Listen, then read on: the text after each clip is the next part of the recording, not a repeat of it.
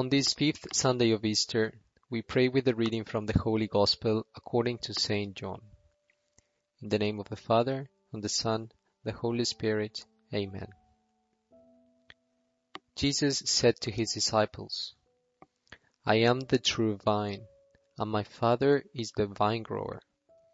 He takes away every branch in me that doesn't bear fruit, and every one that does, he prunes so that it bears more fruit.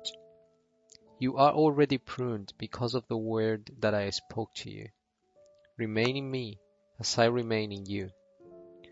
Just as a branch cannot bear fruit on its own unless it remains on the vine, so neither can you unless you remain in me. I am the vine, you are the branches. Whoever remains in me and I in him will bear much fruit, because without me you can do nothing.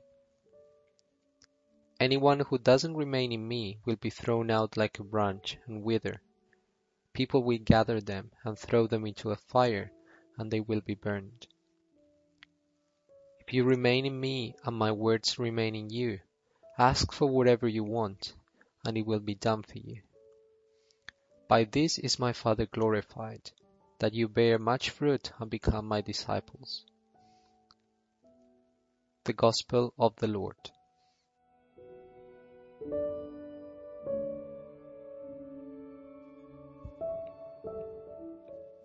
I'd love to remain in Jesus.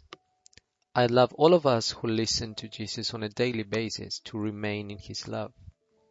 It is the most beautiful, the most necessary, and the most difficult thing. How many Christians have decided not to remain, not to remain in the vine, Jesus? How many men and women scattered throughout the world haven't been able to understand the marvel of a God who remains in us and have preferred to remain elsewhere? I don't know. We don't know, only God knows. However, it's not up to us to judge, because we must love in deed and truth. As the second reading states, this is how we shall know that we belong to the truth and reassure our hearts before Him.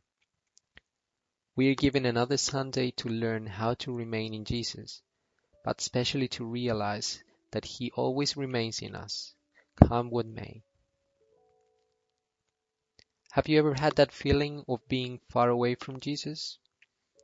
Have you ever judged yourself as someone who has walked away from God and that made you think that Jesus was not with you?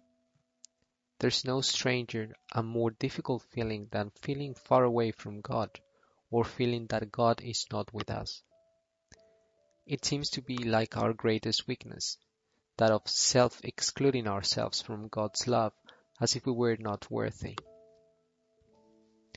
That is why the most beautiful and necessary conversion of heart is to know for certain that Jesus remains in us, that He is the vine, the plant, and that we are the branches, which don't exist if they aren't united to Him. The key word in today's Gospel is to remain. You may have noticed that remain is repeated over and over again. Jesus abides in us and wants us to learn to abide in Him. Only by remaining in Him, as He remains in His disciples, can we bear true fruit for the vineyard that is the church. Everything else in life is incidental.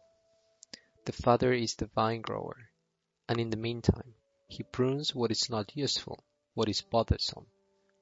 By pruning, everything will bear more fruit because by this is my Father glorified, that you bear much fruit and become my disciples. I think the most beautiful thing about all of this is to know that Jesus remains in us, in you and in me. It brings me comfort. I don't know if it's the same for you. When we put the emphasis of our spiritual life on ourselves, on judging whether we are closer or less close to God because of what we do or what others say we do, we are missing out on something greater and deeper. We are looking at ourselves and at others through a magnifying glass, and we are arbitrarily saying where Jesus is or where he isn't. But the news that gladdens the heart today is not the judgment on our works as if we were looking from the outside. It is not to judge how close to or far we are from God. It's quite the contrary. Jesus came into the world to remain and not to disappear. He came to remain in us. And it is because of that that we can do great works together. That's why we are celebrating this Easter season. Jesus is a God who is here to stay, and that is why he remains. He remains in his church because his church is his body. He is divine. We are part of him. He abides in his church and in each of our members when we gather in his name when we pray, when we celebrate the sacraments, when we love one another. He abides always and forever. Never doubt this. To doubt is the worst crisis of all. Now, it is true that at the same time and with the same intensity, Jesus wants us to abide in Him. He remains in us always, but we can experience Him more if we abide in Him. Remaining in Jesus constantly and steadfastly is difficult, even more complicated than it was at the beginning. It takes on different colors in our lives according to the reality we are living. But in its essence, remaining in Jesus is to keep the faith that enables us to love and to bear fruit. Fruit that stems from Jesus' love. Sometimes the Father prunes us a little he purifies us, so to speak, so that we learn how to remain. Don't reject the Father's pruning that helps you to receive Him and to perceive that it is He who gives life. The important thing is to learn to remain. Let us pray to God that we learn how to remain and how to keep faith until the end, out of love and with love. May we have a good day and may the blessing of our merciful God, the Father, Son, and Holy Spirit descend upon our hearts and remain with us forever.